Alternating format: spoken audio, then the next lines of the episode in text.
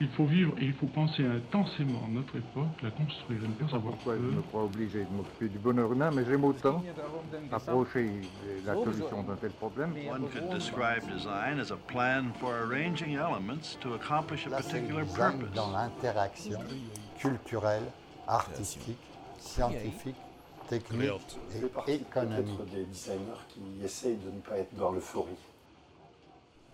le podcast de toutes les créations. Je suis très content d'être ici avec Étienne, un vieux compère de, l'histoire du numérique euh, Made in France. Et en fait, on a des histoires un peu parallèles. D'abord, euh, celle du multimédia. J'étais chez Montparnasse, il était chez Index Plus. Il était chez Index Plus, j'étais chez Montparnasse. Mais c'est surtout l'histoire de l'enseignement.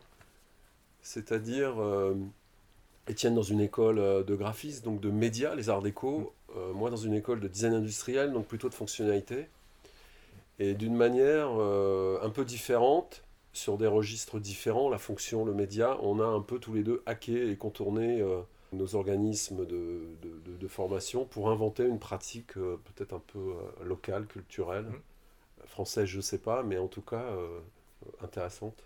Bah, culturel, surtout. En fait, on a eu la chance de, de travailler. Donc là, c'était le. Ce dont tu parles, c'est quoi Fin 80, début 90. C'est ça. Voilà, début du CD-ROM. Culturel. Aux Arts Déco, euh, puisqu'on en parlait tout à l'heure, la grande chance, c'est qu'on avait des ordinateurs. Il y avait des Mac et des silicone graphiques dans un coin, mais on n'avait pas le droit d'y toucher. Mais... Et euh, les, ateliers étaient ouverts. Les profs ne savaient pas en gros en quoi ça servait, mais ils n'étaient pas contre. C'est ça qui était cool. C'est ça que j'ai trouvé assez intéressant. Mes professeurs, moi, Rudy Meyer ou, euh, Jean Widmer ou Keller, Peter Keller, on pouvait travailler en traditionnel, en photocomposition, en PAO. Aucun problème dogmatique. C'était le résultat qui comptait. Et même avant la, fin des arts déco et en sortant, l'arrivée du CD-ROM et des, des musées, enfin l'ARMN ou des organismes comme ça qui ont une politique, alors ça moi je ne sais pas trop ce qui s'est passé en interne, mais il y a une politique culturelle forte au niveau des nouveaux médias et c'est intéressant puisque moi en sortant jeune graphiste, en sortant des arts déco, ben, j'ai pu travailler euh, sur, euh, bah, Index Plus c'était le Louvre, mais euh, le musée d'Orsay, moi j'ai fait des trucs sur, des trucs, des CD-ROM sur Cézanne, avec le Gallimard sur Proust, sur Sora avec le, le musée d'Orsay. Enfin voilà, on a pu travailler sur des beaux sujets, c'est-à-dire vraiment des sujets culturels et qui permettaient de s'exprimer et justement de montrer, alors je sais pas si c'était français, mais en tout cas une qualité graphique et d'usage différente de ce qui se passait parce que à côté, sinon c'était des trucs, alors j'ai rien contre les ingénieurs, mais de purs ingénieurs. C'est-à-dire des trucs très euh, brutaux, on va dire, et sans prendre trop en compte euh, le bah, l'usager, l'utilisateur, euh, les systèmes de lecture. Ce qui était intéressant moi, au, au début, c'est que tout d'un coup, quand vous travaillez avec des gens du musée d'Orsay ou, du, ou la RMN et tout, c'est des gens qui vont se soucier avant tout du public. Ils ont un public, ils ont un, un- ils ont un contenu culturel et de quelle manière on, on aborde le public. Et finalement, cette histoire de CD-ROM, c'est un bon contenu. Le Louvre, c'est évident. Ah oui. Une bonne technologie. Ah oui, en France, il y a des bons développeurs. Et contrairement aux pratiques usuelles, euh, du design tout de suite. euh, au cœur de- du dispositif. Donc à la fin, c'est une production, je ne sais pas, d'une centaine de CD-ROM dits culturels, avec, avec une centaine d'interfaces non standards, expérimentées, mis dans les mains du public, euh, qui a un peu euh, inventé euh, le métier de designer d'interface hors du champ applicatif, hors du champ des jeux. Et ça a été une école absolument d'invention incroyable. Un peu comme dans le cinéma, les dix premières années, on a tout inventé. Bah, dans ces allez, dix années du, du, CD-ROM, on a vraiment éclairé les pratiques de, conception d'interface. Avec au cœur de la machine le design, ce qui était un peu nouveau en France. Moi, c'est intéressant parce que j'ai découvert l'usage. Parce que moi, en tant que graphiste, on a des images qui sont à voir. Moi, j'ai appris à faire des affiches, des livres. Et tout d'un coup, retrouver exactement entre les deux. C'est-à-dire qu'on a des images à manipuler. Ça, c'était tout nouveau. Enfin, pour moi, c'était passionnant. Après, il y a des gens qui disent oui, c'est de l'habillage télé. Qui disent non, non, c'est pas du tout de l'habillage télé, qui, existait avant, ou les génériques, que j'adore. Mais là, c'était vraiment, euh, on clique dessus, on les attrape, on les bouge, on les déplace, il se passe des choses. Donc ça, c'était intéressant. Et c'est vrai que ce que tu dis, tout d'un coup, le design était au cœur du projet. Oui, on voulait euh, casser la base de données. Voilà, la base de données était assez loin. Même s'il y en avait des- une. Avoir des récits, Ouais, ouais. euh, expérimenter euh, l'intelligence artificielle pour créer du sens, euh, faire des interfaces immersives. Donc on était à la fois dans ranger les choses et à la fois plonger les gens et les immerger dans du contenu. Donc des, des espèces de paradoxes ou des tensions impossibles à résoudre. Mais euh, quand le web est arrivé après, on peut dire que le choc a été violent parce que de, de, de, de CD-ROM d'une complexité absolument euh, phénoménale, euh, on est passé à euh, pas grand-chose sur le web. Et c'est vrai que le passage était très dur parce que, alors déjà, moi je viens du papier, j'ai appris à l'école le papier. Tout d'un coup on passe sur écran où là on était à 640-480 pixels. Au niveau typographie, bah, là ça, commence à être un peu dur pour, les yeux. Puis après on arrive au web où là on m'explique, de toute façon on n'a pas le choix de la typo. Ah bon? Euh, façon alors, c'est ça qui est assez intéressant parce que ça va s'adapter à ton écran, mais tu contrôles rien. Afficher une image, tu vas oublier, donc c'est que du texte. Le, le web a, a commencé à être intéressant en 2002 avec euh, ce qu'on a appelé le web applicatif, le web 2, mais je préfère parler de web applicatif. Et puis la question euh, euh, d'arrivée des, des typographies et un peu plus de, de- de capacité à, à s'exprimer, mais surtout à gérer des fonctions pour rendre des, des- des services. Sortir du média, sortir de McLuhan pour rentrer dans, bah, dans la culture du design, form follows the function. Euh, ça a tout changé. La chance de cette époque, c'est euh, la manière dont on a utilisé. euh, D'abord, on a essayé d'inventer une pratique, ça n'existait pas, l'interaction, Mm. la place de l'autre, ça n'existait pas. Euh, euh, gérer euh, une page ou un écran avec sa dynamique, ses arrivées, ses sorties, ou gérer euh, sa feuille A4, bah, c'est, euh, Étienne pour en parler mieux que moi, c'est quand même une rupture assez euh, significative. Et les outils n'étaient pas forcément prévus pour ça. Moi, je suis un fan absolu d'un logiciel qui n'existe plus et, ça tourne à l'obsession qui est euh, Macromedia Director, hein, qui, mais vraiment, il manque profondément.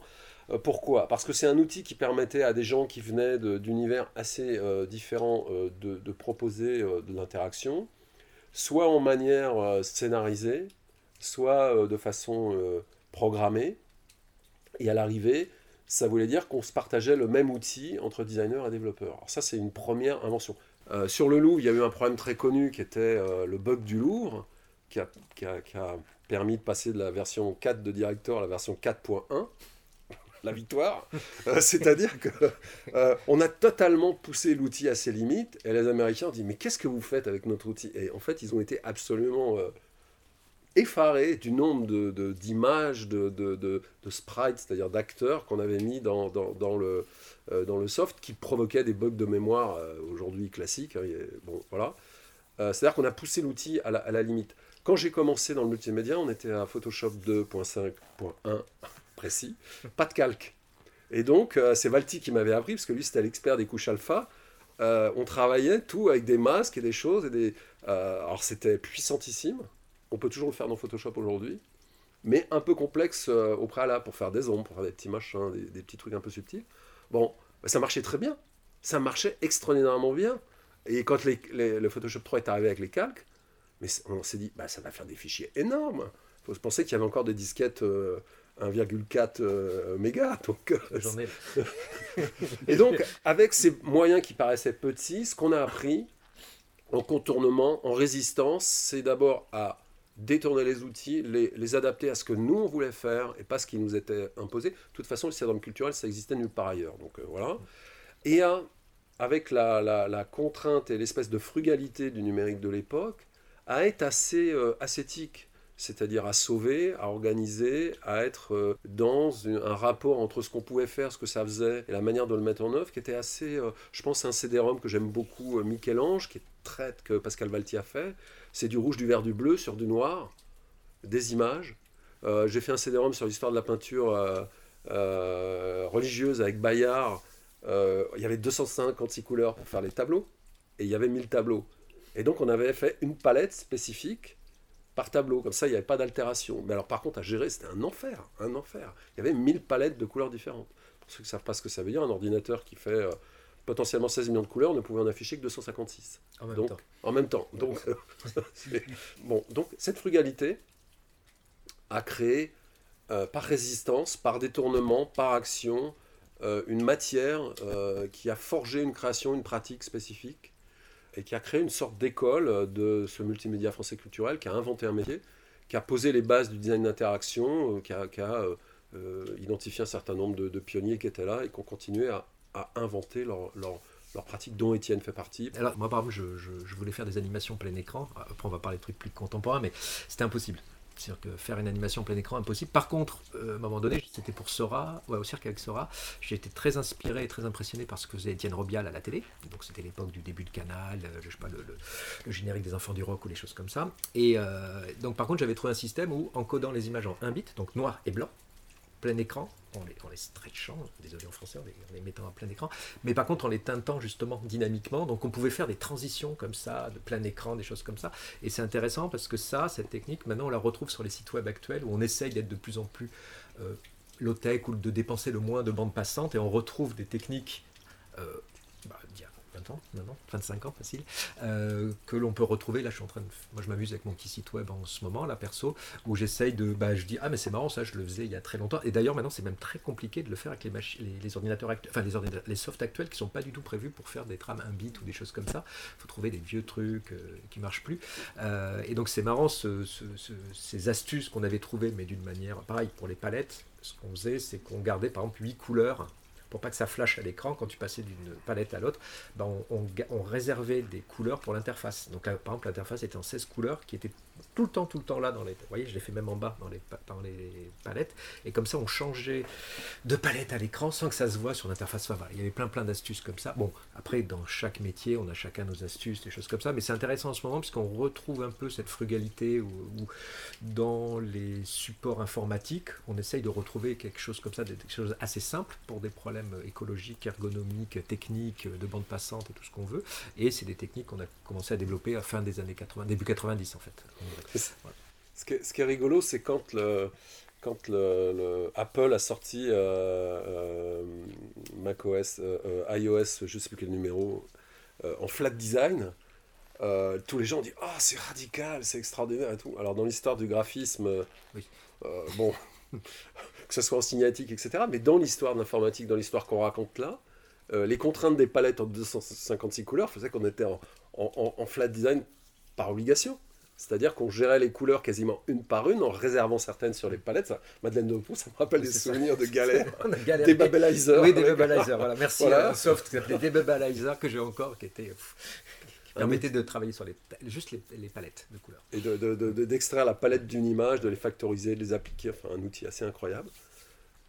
Donc, quand, quand- quand, euh, le designer a un rapport très fort avec la technologie et qui se bat avec elle, euh, Molinaggi disait avec et contre la technique, j'en parle dans le bouquin, la technique n'est pas notre, notre ennemi, elle est, euh, on est dans une sorte de symbiose où on vit, on se nourrit de la bête, si je peux dire, et c'est positif pour chacun d'entre eux. Mais il faut qu'il y ait euh, une boucle euh, symbiotique de relations. Si on se contente d'utiliser l'outil pour ce qu'il est prévu, généralement on est très déçu ou on réplique des, des tendances qui, et c'est très important, 20 ans, 30 ans, 40 ans, 50 ans après, aucun intérêt. Ce qui est, ce qui est intéressant quand on fait du design, c'est pas laisser une trace pour l'éternité, ça n'a aucun intérêt, mais c'est finalement l'histoire montre ce qui avait de l'intérêt ou pas. Et quand on s'est un peu battu avec la technologie, on crée des choses qui soit restent, soit ont été le début de quelque chose, mais qui montrent que quelque part, euh, il n'y a pas eu euh, beaucoup, beaucoup d'erreurs. Et quand on regarde ces CD-ROM, il y a vraiment des, des produits euh, qui ont un intérêt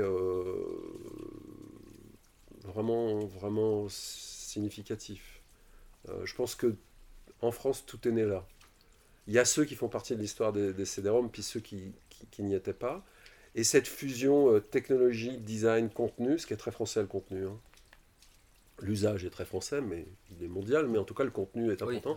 Euh, c'est vraiment né dans ce petit moment de rien du tout. Et euh, voilà, l'invention d'un monde. Et puis là, il y a eu un renouveau, justement, euh, de- de- d'ouverture de, possibilités, et c'est ce que je disais aussi tout à l'heure, c'est la possibilité pour des non-codeurs de coder. Surtout pas remplacer le travail des ingénieurs et des développeurs, mais à un moment donné, moi ce que j'adore est toujours là, je fais mes protos tout seul. Tout seul, ou un peu aidé, mais je suis capable de faire ma petite interaction, ma petite idée que j'ai dans mes carnets papier, très vite, et très vite tu dis, bah non, en fait ça marche pas, ou au contraire, tiens, un truc qui commence à marcher. Et après, là, par exemple, Volumique, je travaille avec Julien et tout, mais on- et, ça, je trouve que c'était un gros changement où là, vraiment la relation entre les designers et qui tout d'un coup vont travailler avec des informaticiens, des développeurs, des codeurs, où euh, là, il y a une relation qui se fait et il n'y a pas un problème de hiérarchie. Tu vois ce que je veux dire? Souvent, moi, je sais pas toi dans ta pratique, mais moi au début, il y avait vraiment le développeur euh, qui disait non, c'est pas possible. Enfin, moi j'ai vraiment eu ça dans mes premiers stages, des choses comme ça. Puis à un moment donné, tu te mets sur Director, bah, tu fais, je l'ai fait. Bah, Emmanuel Olivier, c'est ça, il s'est mis à coder sérieusement, vraiment, il s'est mis vraiment dedans. Bah, il a dit si, regardez, je l'ai fait.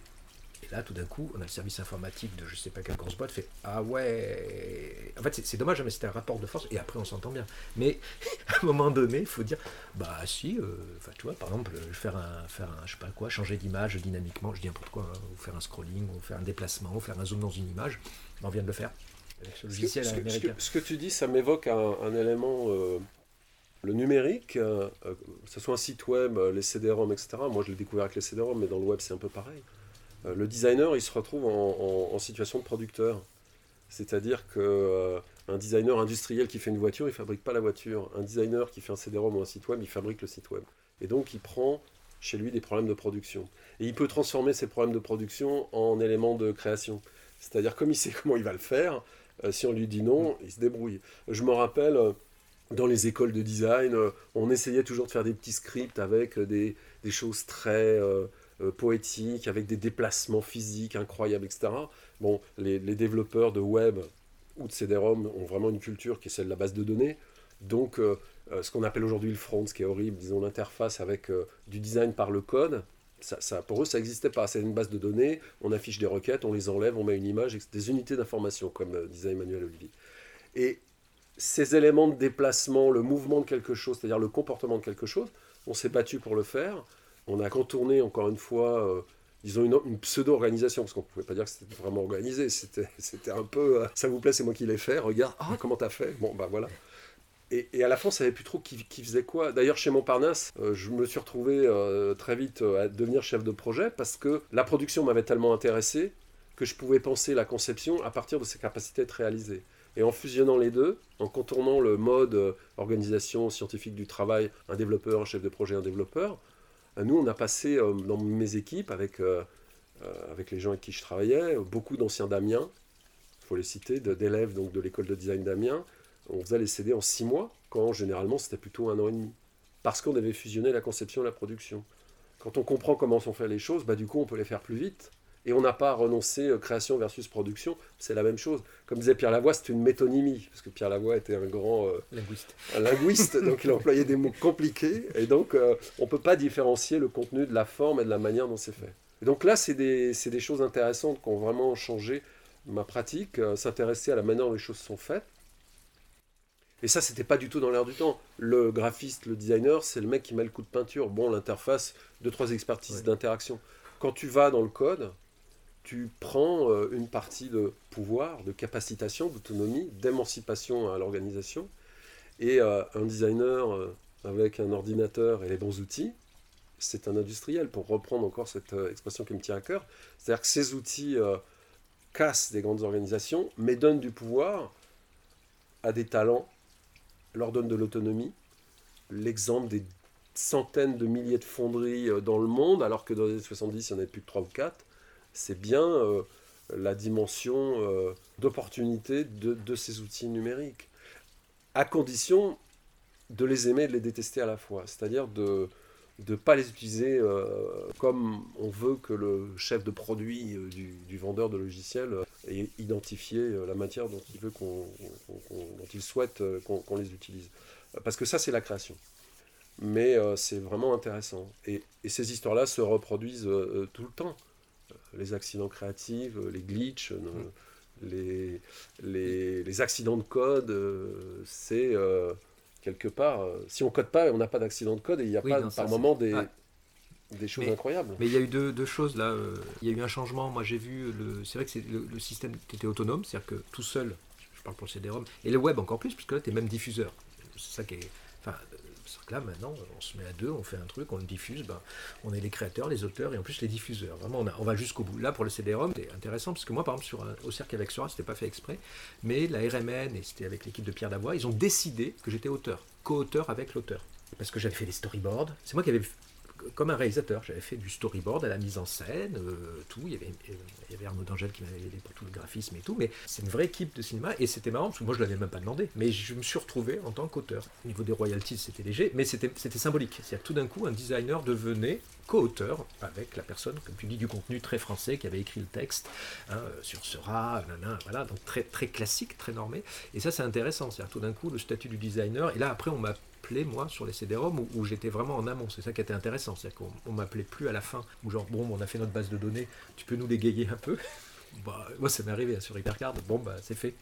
Maintenant, voilà. Et euh, donc, ça, c'est un statut du designer qui a, qui a, pas mal changé. Et puis après, le web, euh, bah, ça, c'est, ce qui est intéressant, c'est la diffusion. Ça, c'est assez magique. C'est-à-dire que tout d'un coup, tu cliques et le monde peut le voir. Après, je sais pas si le monde peut... Le monde a la possibilité de le voir. Ça ne veut pas dire que le monde le voit. Mais euh, mais il y a un côté assez intéressant et des, et des changements de métier aussi.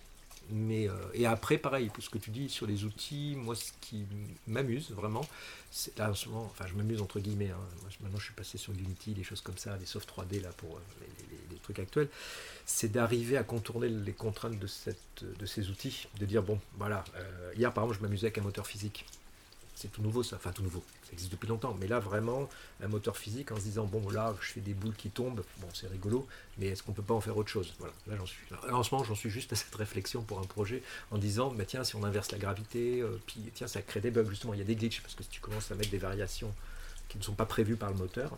Hier, j'ai fait des trucs assez rigolos euh, qui étaient esthétiquement intéressants. Je sais pas si ça sera pertinent, mais c'est vraiment les mains dans le cambouis. Enfin, moi, j'adore ça, les mains dans le cambouis. À un moment donné, tu dis bon, ben, j'y vais, euh, je vois voir ce que ça donne, je tire dessus, euh, ça peut faire ça, et pas essayer de copier, moi, surtout ce que font les très gros à côté. Tu vois, par exemple, dans le domaine du jeu, là, nous, actuellement, tu as des très très gros, mais on a les mêmes outils. C'est ça qui est intéressant, c'est qu'on a les mêmes outils que les très très gros. Voilà. Soit, de toute façon, il y a deux moteurs hein, en ce moment. Euh, et euh, donc, tu commences à regarder, tiens, qu'est-ce qu'on peut faire Et puis, si je l'utilisais en 2D, ce soft 3D, si je le mettais en 2D, bah, justement, là, je suis en train, si j'ai deux couleurs, je me force à être en deux couleurs, alors que le truc fait des milliards de couleurs maintenant, il n'y a pas de problème. Euh, voilà. Donc, ça, je trouve que c'est intéressant. Et, et là, c'est d'abord de l'expérimentation technique, on va dire, mais c'est vraiment de l'artisanat. Tu vois, j'ai un nouvel outil, tiens, je vais raboter ça, qu'est-ce qui se passe Tiens, ça se colle, ça se colle pas.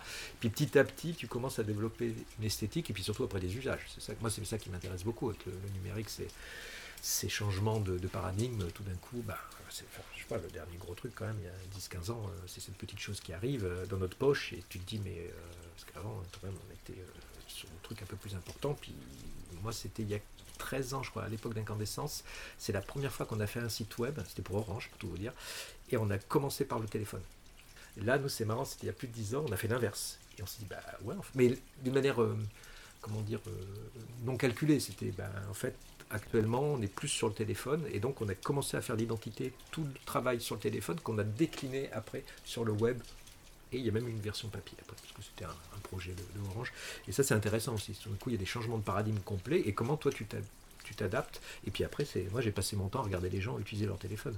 Parce que toi tu l'utilises d'une manière particulière, mais ma maman, mon papa, euh, je sais pas quoi, un, enfant de 16 ans, euh, enfin je sais pas, le, et, là c'est intéressant, ça vous donne des idées, dire ah tiens c'est marrant la manière dont tu l'utilises, ou, ou, moi chez Nokia, y a, on avait travaillé sur juste comment, avant l'iPhone, hein, mais comment avoir des informations en réunion sans être impoli et regarder son téléphone, donc c'était juste par exemple par des variations lumineuses de l'écran de son téléphone, ou juste par vibration dans sa poche. Voilà, on avait travaillé sur des systèmes qui sont jamais sortis, c'est pas grave, mais on les a expérimentés. Et après, ça ressort domaine. Donc là, c'est intéressant aussi, euh, et c'est ce que tu disais. C'est là le truc, c'est au début, les ingénieurs, c'était bon, ben, on va faire une notification. Mais non, l'idée, c'est de communiquer. Le principe là sur Nokia, c'était savoir si pendant mon heure de réunion, quand j'ai mis mon téléphone sur silence, est-ce que c'est un, un message urgent ou pas. Un fond de la discussion en creux, c'est finalement, euh, on a des technologies, on a des outils, et est-ce que ce qu'on fait est euh, lié à l'outil? C'est-à-dire, ça c'est développé en Flash. Alors Flash c'était typique, en, en, une seconde, on voyait que c'était fait en Flash. Mm.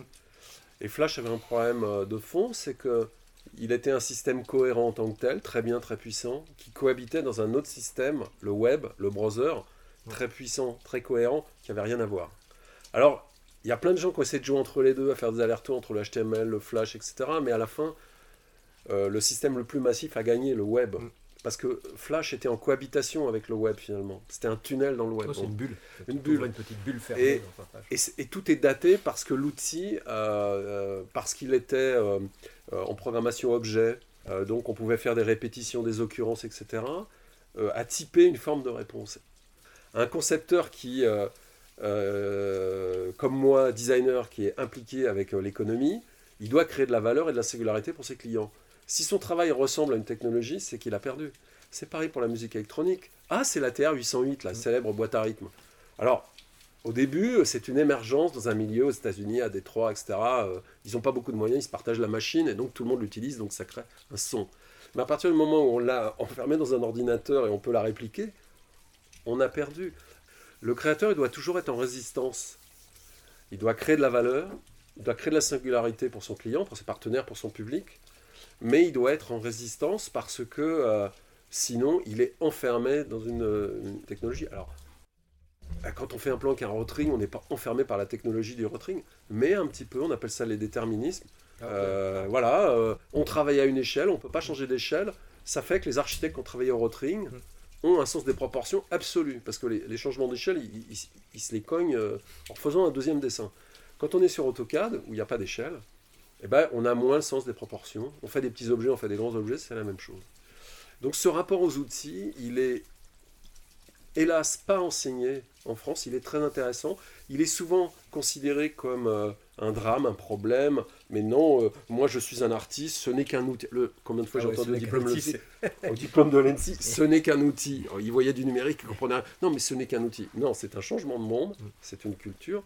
Et avoir une relation critique à la technologie, aux outils, aux logiciels, c'est pas dire c'est mal, ce n'est qu'un outil, c'est voir comment ça change, parce que ça la change, c'est clair, la création, et comment on peut exister dans ce nouveau système de référence. C'est ça la vraie question qui est, jamais posée.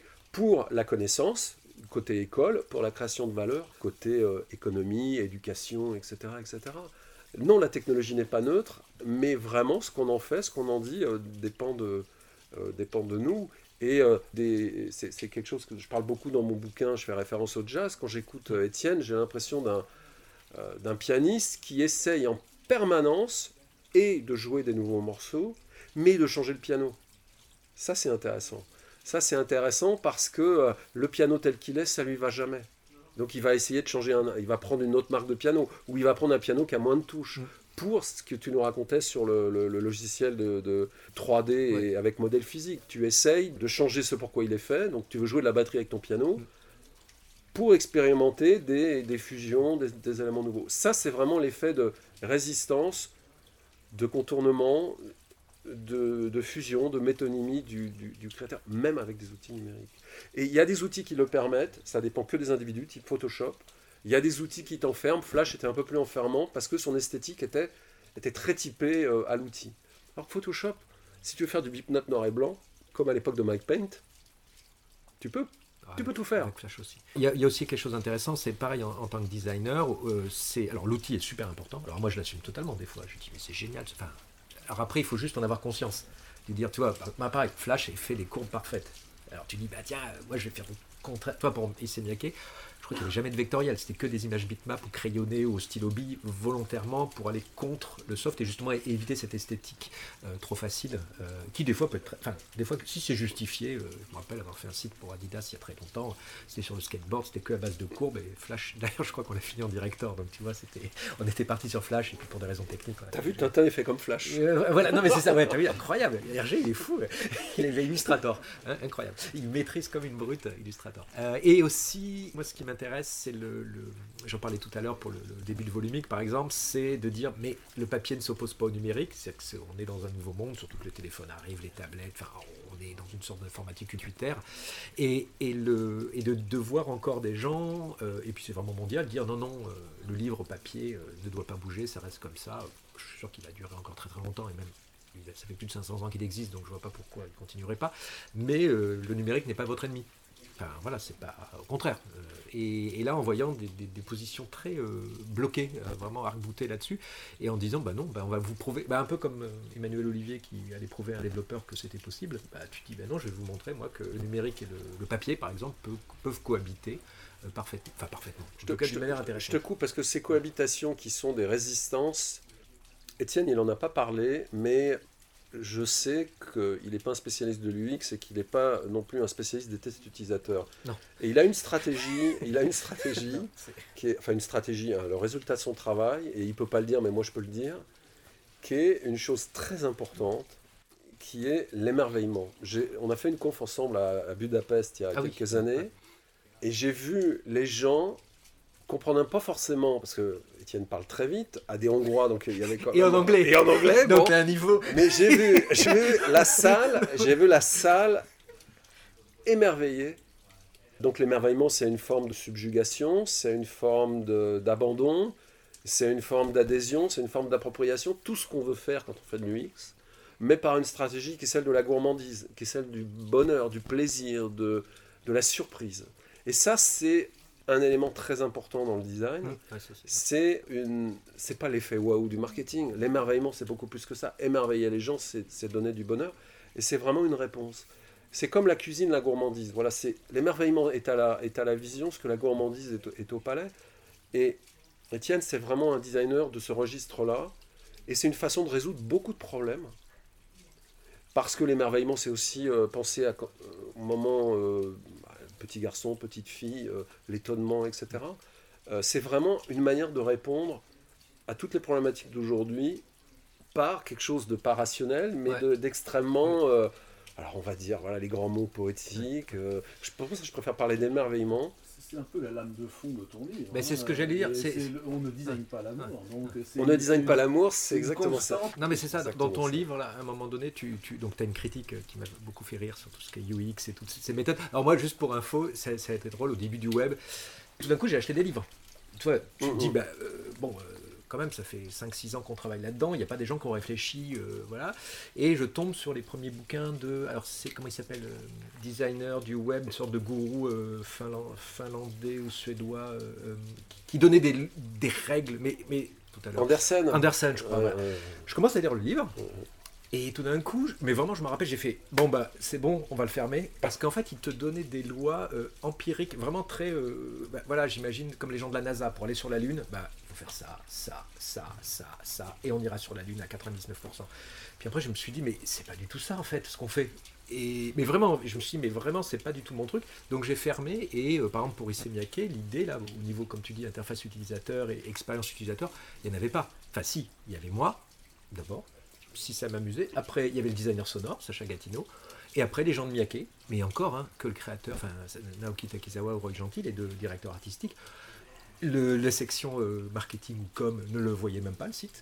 Et si nous, ça nous faisait, alors, moi j'appelle ça amuser, mais émerveiller. En tout cas, ça nous plaisait. Et si on voyait quelqu'un rester plus de deux minutes à naviguer dans ce site, on disait, bah allez, on le fait. Et, ça, ça a très bien marché. Alors, pour la mode, c'est spécifique. hein. On ne vend pas des machines à laver ou des trucs comme ça. Mais c'est un système moi, que moi je revendique bien, c'est si ça me plaît, et si ça plaît là aux quatre personnes autour, et puis deux, trois personnes autres, ça devrait plaire à d'autres personnes. Et on n'a pas, tu vois, les systèmes de persona, les, enfin bon, toutes ces choses-là, qui peuvent être compréhensibles quand on lance un projet, euh, je sais pas, tu lances une nouvelle voiture, c'est vrai que si tu n'as pas fait deux, trois tests utilisateurs avant, ça serait un peu embêtant. Mais, et c'est pour ça que moi je travaille plutôt sur des jeux ou des, des, des- des- des- des projets pour les enfants, où je m'amuse beaucoup, justement, juste euh, les primaires. Donc ils savent lire, et ils sont pas encore au collège, où c'est un autre univers. Et là, c'est l'émerveillement. Là, j'ai à côté, là, je fais des anniversaires euh, ou des, tests entre guillemets, mais des jeux. Et en fait, c'est ma- magique parce qu'ils sont vraiment, euh, ils vont s'émerveiller pour, euh, mais vraiment un bout de un, petit bout de carton. Parce qu'il y en a un qui s'est aperçu qu'il rebondissait. On leur prépare des trucs, hein, on fait des tests. Et puis des fois, il y a des choses qui marchent pas du tout. Et là, tu dis bon, bah là, voilà. Mais c'est intéressant parce qu'il n'y a pas de préjugés, rien. Ils sont très naïfs et naturels sur ça. Si c'est rigolo, bah c'est rigolo. Et puis à nous de voir ce qu'on peut en faire. Et ça te donne des idées en tant que designer. On dit tiens, c'est un peu avoir des idées pour World of Yo où on a imaginé des téléphones posés sur une grand, un grand plateau. En gros, c'est un jeu de pirates, de bateaux, mais vos téléphones sont vos bateaux. Bah, L'idée, c'est en voyant mon fils jouer avec mon téléphone éteint. Et qui jouait pas pour ce qu'il y avait sur l'écran, mais qui prenait le téléphone comme l'objet lui-même. Et je me suis dit, tiens, c'est intéressant. Toi, c'est vraiment pensé en dehors de la boîte, mais c'est lui qui l'a fait pour moi. J'ai dit, bah oui, il joue pas avec les petits écrans. Il était éteint, parce que je voulais pas qu'il joue avec l'écran allumé. Bah, il s'en servait d'avion faisait un avion. Et là, tu dis, ah, mais voilà, ça c'est intéressant de, détourner entre l'objet. Puis après, on en a fait un jeu, on a fait, on a eu plein de développement, plein de choses autour. Mais la petite étincelle ou l'idée euh, qui, traverse là à un moment donné, tu dis, ah bah voilà. Parce que ce qu'Étienne vient de dire, ça, c'est important, mais il faut euh, le pondérer pour le protéger. C'est-à-dire quand il dit euh, Issey Miyake, c'est d'abord moi. en tout- je- Enfin, je- moi. Non, non, mais attends. Euh, je vois arriver, oui, Lego, Lego Ah création, Lego ouais. designer, etc. Euh, alors d'abord, Ah oui. et je le dis très bien dans le livre, quelqu'un qui n'a pas d'ego, c'est quelqu'un qui est, qui, est, qui est mort, qui est décédé. Donc euh, je souhaite à tout le monde d'avoir un ego. Ça veut dire que c'est un être humain singulier. Mais un designer, et on, a, on en a l'illustration ici, c'est d'abord quelqu'un qui s'amuse.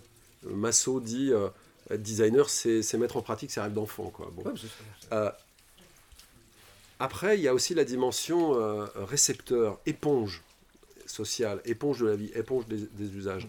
Euh, dans ta démonstration, tu dis les enfants s'amusent, c'est vrai, avec beaucoup de choses de petits cartons, mais des fois, il y a des choses qui ne marchent pas.